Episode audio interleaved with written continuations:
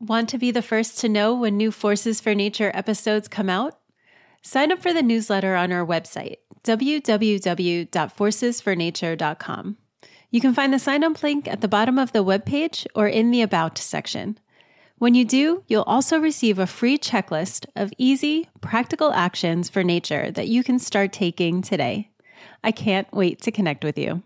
Today's episode is sponsored by Force of Nature Cleaner. It's more important than ever to make sure your home is free from nasty germs and viruses. But how can you make sure that the cleaners you're using aren't leaving behind toxins with other nasty side effects? Force of Nature Cleaner is an all natural EPA registered disinfectant that kills 99.9% of viruses and bacteria. Be sure to get yours today through the link in the show notes. I'm Crystal DiMichele, and welcome to the Forces for Nature show. Do you find yourself overwhelmed with all the doom and gloom you hear of these days? Do you feel like you, as just one person, can't really make a difference? Forces for Nature cuts through that negativity. In each episode, I interview someone who's doing great things for animals and the environment. We talk through the problem they're addressing, the solution they have found, what keeps them going, and we'll leave you with practical action tips so that you too can become a force for nature. Today's guest is the Executive Director of the International Rhino Foundation, Nina Fascione. The International Rhino Foundation works to save the remaining five species of rhinos in the world, two of which only have less than 80 individuals each. But no one is sitting around in despair. She and her team are doing all they can to save rhinos and even surprised me with a silver lining that has arisen from this crazy year. Hi, Nina. Thank you so much for joining me on Forces for Nature. It's so great to have you. Hi, Crystal. I am so delighted to be here with you today. From my perspective, most people know that there are rhinos in Africa, but few are aware that there are also rhino species in India and Indonesia, the latter of which I'd like to focus on today. Can you tell me a little bit about them? Sure, I would love to talk to you about those rhinos because I think you're right that most people are not aware that there are two different species of rhinos in Indonesia, and both are critically, critically endangered. And those are the Sumatran and the Javan rhinos. There are fewer than 80 of each of them. Fewer than 80 individuals. Fewer than 80 individuals of this large mammal.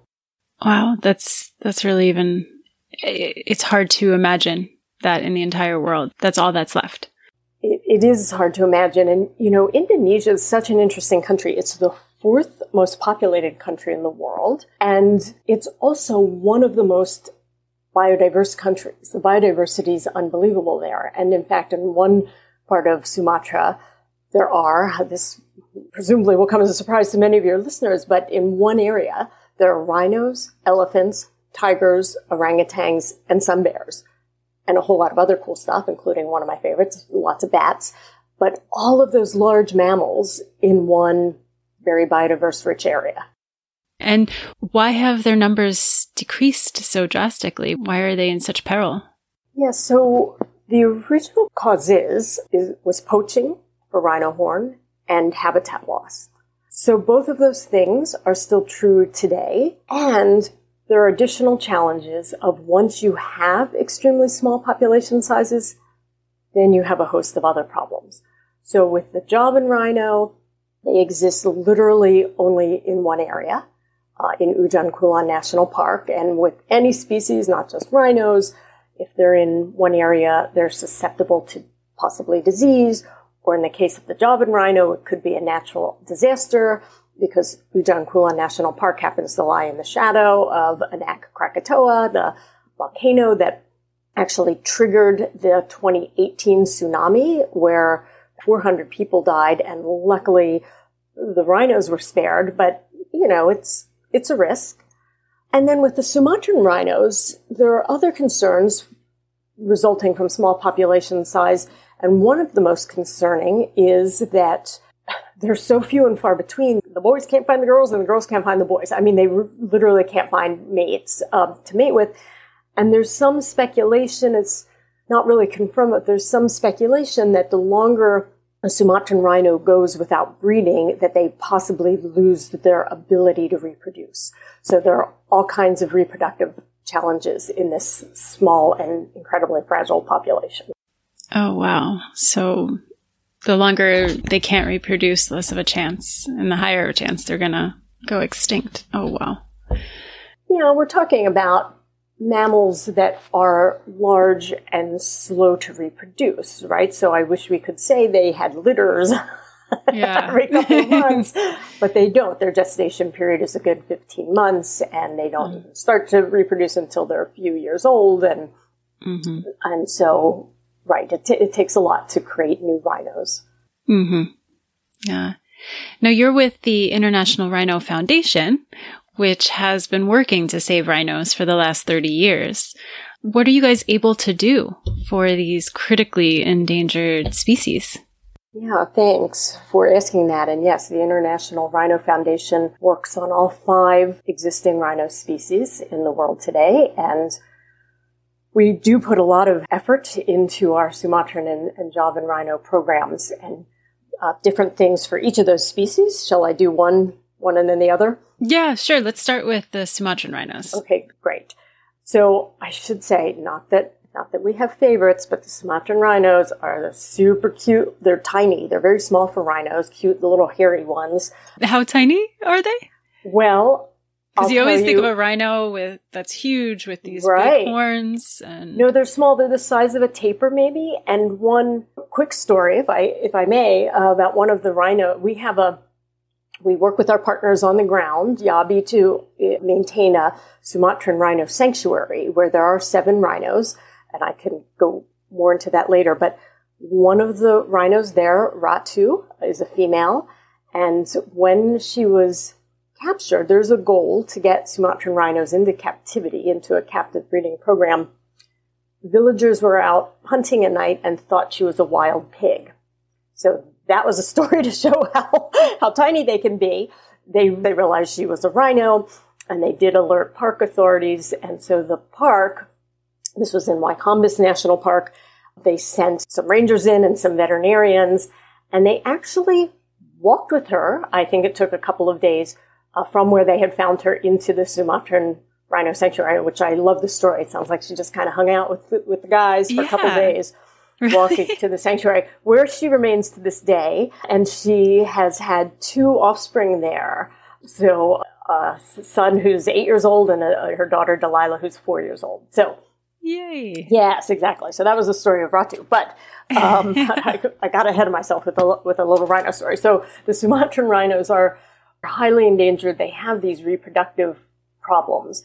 What the International Rhino Foundation is working on with our partners, and I'm talking partners on the ground, global partners, academicians, the government of Indonesia, and so on. There are a lot of people who, who, care about these rhinos and are working to try to protect them. We're doing a couple of things. We have long supported, in fact, it was just the 25th anniversary, that's how long, of uh, rhino protection units, which are the, the ranger units that, that patrol 24 7 in both Sumatran and Javan rhino territory. They are these teams of individuals that go out for 15 straight days and then they trade off with the next team in terms of looking for looking for rhinos, rhino signs, um, looking for illegal activity in the parks. And so thanks to these strong protection and monitoring measures that have been going on for, for decades now, there has not been a rhino poached in the Sumatran rhino in at least 15 years and Javan rhino in about 20 years. So they're hugely successful programs there. So, so that's one huge thing is the, is the rhino protection. Maybe almost, well, as I was going to say more importantly, but certainly as importantly is this global effort now to bring rhinos into captivity, or as we say, it's kind of, it's go time. It's black-footed ferret time, California condor time, red wolf, Mexican gray wolf, all of these species that have been saved by bringing them into captivity into a captive breeding program. And that's where we are with Sumatran rhinos. We have seven in the Sumatran rhino sanctuary, and we are working with our partners to try to bring more into captivity and captive breeding programs. Almost like a Noah's Ark. A Noah's Ark, exactly. That's a great way to phrase it, mm-hmm. only hopefully with more than two. Hopefully. hopefully. And I mean, with all of those other species that you mentioned, they have been successful. So you can go from only having 70 to 80 individuals in the world to repopulating and, and bringing them back from the, the brink. I think so. I think with protections and a captive breeding program that could be natural breeding or could be there are a lot of really smart scientists working on artificial reproduction technologies now for this taxon and so I think with all of us working together, we can get there. So if you are able to get more individuals, is there habitat to put them in? To put them back out in? How what's the situation with their habitat? Yep, great question. The habitat is equally important and the International Rhino Foundation has been working on a reforestation project again with our local partners. And in fact, it's a program I love. It, it involves a lot of community work and community support, which I just love. So we contract with local farmers groups to uh, grow seedlings, and then we hire people, including through a special program where we hire people with disabilities that might not be able to get other work, and they plant the seedlings. They tend to the seedlings. They get rid of invasive plant species, and so all of this is to provide more food sources and general habitat for Sumatran rhinos. Oh, that's wonderful. And should we move on to Javan rhinos? Yes, or? I'm okay. delighted to talk about Java and rhinos. There are some overlapping issues with Java and rhinos, habitat being one of them. There's a plant species in Javan. They're the, they're oh, the ones sorry. that are only located in one location. Javan rhinos in Ujung, yes, thank you. Okay. Javan okay. rhinos are in Ujung Kulon National Park on the island of Java, and they literally are just in that one area. So that's absolutely our biggest concern. I will say that even though there are fewer than 80 Javan rhinos, that's the phrase we use. Actually, literally, there are 72 Javan rhinos. They're so carefully watched. You know, they know. they, they know how many there are. Wow. Um, there may possibly, I keep spilling the beans, there may possibly be more than 72 this year keep your ears peeled for news on that. Uh, Ooh, fingers crossed. Okay. But so they are considered, even though the numbers are uh, low and almost as low as Sumatran rhinos, they've been doing much better. They were at a low of 55 at one point and, and have been making a steady comeback with a, with these strong protection measures through our rhino protection units. So obviously with fewer than 80 animals, we're still worried and putting a lot of effort there, but it's frankly, it's a rosier picture than it is with Sumatran rhinos because their numbers are increasing. And as you said, one population, the main goal is to have them spread out and, and start and get additional populations. Mm-hmm. Um, in would, other areas, you mean? In other areas, right. And, and one of the ways we're doing that, there's a, a plant species called the Arenga palm which is not an invasive species, but it's also not a, it's a very aggressive plant and it's also not a preferred food source for Javan rhinos. So we have a program, again, we work, we work with local people to do Arenga palm removal. And then when the Arenga palm is removed, you don't even necessarily need to replant the preferred rhino food sources. It just provides the ability for those plant species to come back on their own. So we're doing some great habitat work with local people in Javan rhino territory as well. And they clearly need room to expand. Mm-hmm. Yeah, but you guys are already on that. We are trying, trying to get them away from that volcano and give them some more habitat. Is it is it really that close that it's it's a significant threat? When the tsunami hit, it hit in West Java, the 2018 tsunami was West uh-huh. Java, and luckily the rhino population is kind of on the other side of the mountain, so to speak, but it, it's too close for comfort, certainly. Oh, wow. That's one natural disaster. Well, speaking of natural disasters, that reminds me of what happened in was it 2018? There was a huge flood in India that ended up killing a huge number of rhinos and wildlife. There, were, so the, there are regularly floods in India. There were floods in India this year. Uh, this year was the sixth highest flooding This is in Kaziranga National Park in India, and there were rhinos lost. Uh, I'm trying to remember the exact number. I think it might have been 18 or 19 rhinos lost. Oh, that was this year. Oh, yeah. Sorry. Well, no, that's okay because as uh, our my Indian colleagues keep pointing out, oh, this was just the sixth largest, so it was not even the lar- it was not even the highest uh, oh, flooding. Wow. So there is regular flooding that occurs now. Wildlife are pretty hardy, right? And if given a chance, and if they have proper habitat where they can move and kind of get out of flood zones and such, they can be okay. But it is something to watch. And in fact, one of the things that we at the International Rhino Foundation did this year is we sent in some supplemental browse for the rhinos that were kind of oh. stranded high, yeah. and, high and dry, but uh, you know away from the floodwaters. So we we have two people on the ground in India, t- two of our staff there who were monitoring it very very closely. Oh wow, okay. I mean, it's great the work that that you guys are doing. What would you? Well, I imagine unfortunately, with climate change, these natural disasters are more and more likely to happen, which is an issue for everyone everywhere. But what would you say your biggest challenge is now? Our biggest challenge now would be COVID. So in Indonesia, the COVID precautions and lockdowns are delaying our efforts, which we're very eager to proceed with, to capture rhinos and get them in captivity. It's delaying trainings and meetings. And frankly, we have some people out in the field who are still monitoring and such. And I should mention both Asia and in Africa, luckily, rhino protection work has been considered essential services. So the protection has not stopped, but it has stopped many of our more proactive conservation efforts. Mm, okay. And we don't know when that's going to resolve itself unfortunately. And we don't know. We hope to move forward as best we can in 2021. Mm-hmm. Although, to swing into something that is more hopeful, the COVID situation has been good for the African rhinos, which we, we haven't talked about today, but I'd like you to tell us more about that. Absolutely. Yes, and it has been a rather positive and strange upside of the COVID lockdown is that Throughout most of Africa, poaching saw a very steep decline after the lockdowns for various reasons. In South Africa, for example, poachers will often go into Kruger National Park or other areas kind of posing as tourists. They'll go in cars into the park to do their poaching operations.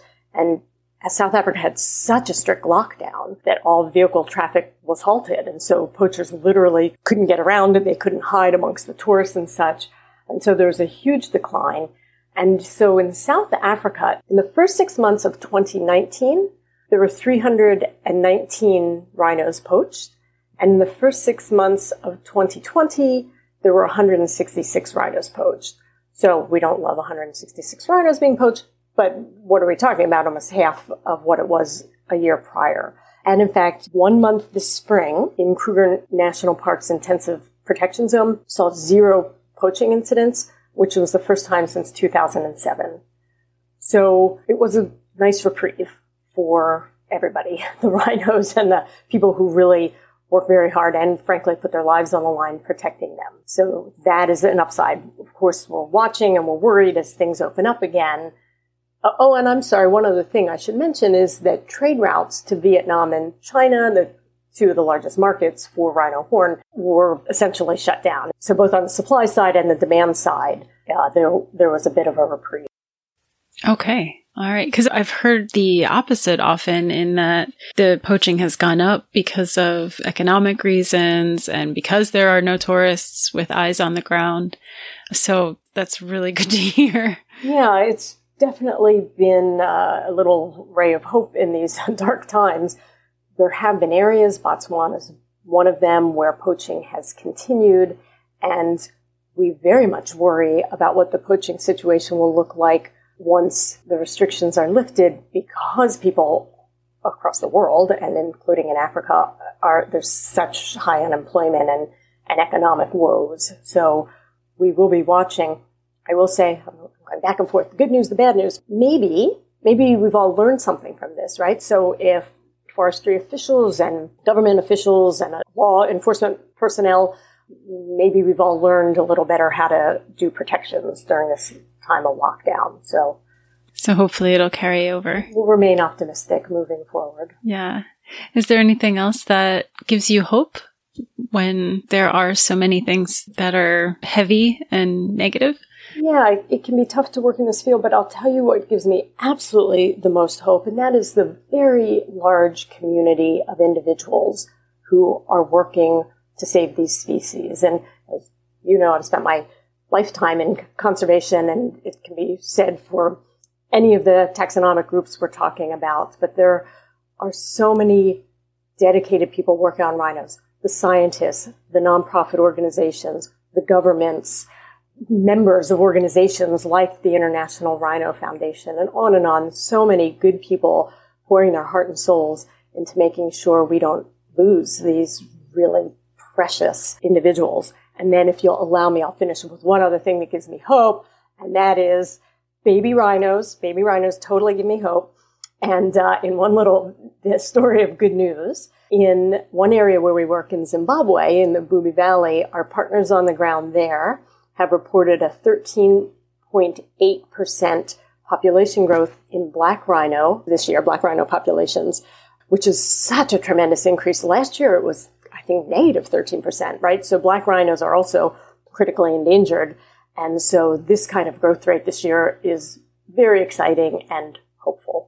That is such a great thing to hear when you have all these other negative things happening. That is, that's really good. And I do want to throw in a, a plug that is near and dear to my heart.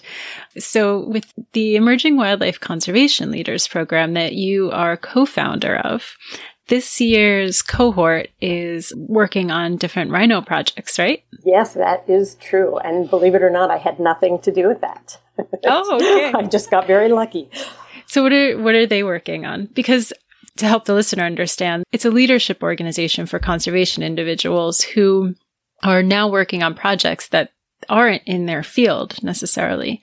So it's showing how you don't have to work in a particular field to make a difference in it. And so what are these individuals doing for rhinos?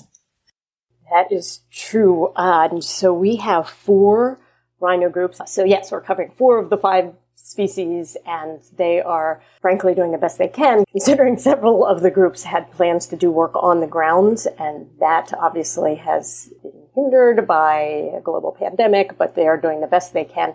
And in fact, I'll just do shout out for the Sumatran Rhino Group working with the International Rhino Foundation. They did a fun what rhino are you quiz that's on our website. So if you want to see which rhino you're most like, and they do have personalities at our Sumatran Rhino Sanctuary. You can you can check that out. All right, you you'll share that link with me, and I'll put it in the show notes. Oh, I'd so love to. Thanks. People can find out what rhino they are. I'm going to take that quiz. I, well, okay. In the interest of full disclosure, when I first heard that, I thought, "Huh, will people like that?" And then I took the quiz. I'm like, "This is so much fun." Mm-hmm. People so. love that kind of thing. I love that kind of thing. So, what can the listener do to help rhinos? Well, you know what? One thing I have neglected to mention is that we have a very big day coming up in the rhino world, and that is World Rhino Day, which we celebrate every year, is September 22nd. And we absolutely welcome people to join us for some fun rhino activities. So, if you go to our website at rhinos.org, right on our homepage, there's a link to all our World Rhino Day activities, and we literally will have things like Rhino Bingo, and, and there are some fun talks, and there are some fun interviews with, for example, some of our uh, member two of our Rhino Protection Unit and our, our partners on the ground in Indonesia and elsewhere.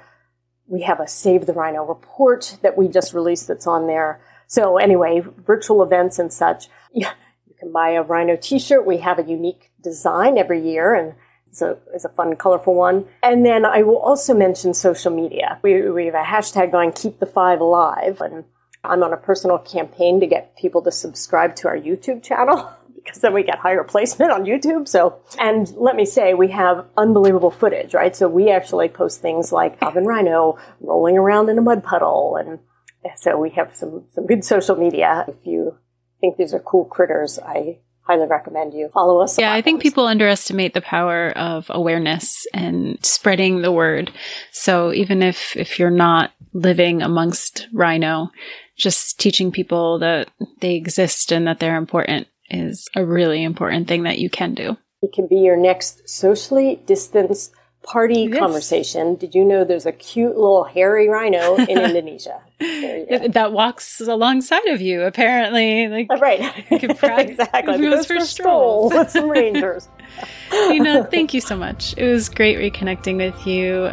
Thank you for all that you do. You're making a difference. Thank you for everything you do, Crystal. You know, I'm a big fan of your podcast. I listen every time you put out a new one. I'm right on it, and I'm so delighted to, to be with you today. It's sometimes overwhelming to think about all the obstacles that rhinos encounter to survive. And it's hard to imagine there being only a handful of your kind left in the world. But despite all that, there are dedicated individuals like Nina, her team, their partners, and you and I who won't rest until they're safe. Don't forget to go to forcesfornature.com and sign up to receive weekly show notes, action tips, and be included in monthly giveaways. If you enjoyed today's episode, be sure to go to your podcast platform and please rate and review it. And don't forget to subscribe to never miss a new one. Hit me up on Instagram and Facebook and let me know what actions you've been taking. Adopting just one habit can be a game changer because imagine if a billion people also adopted that. What difference for the world are you going to make today?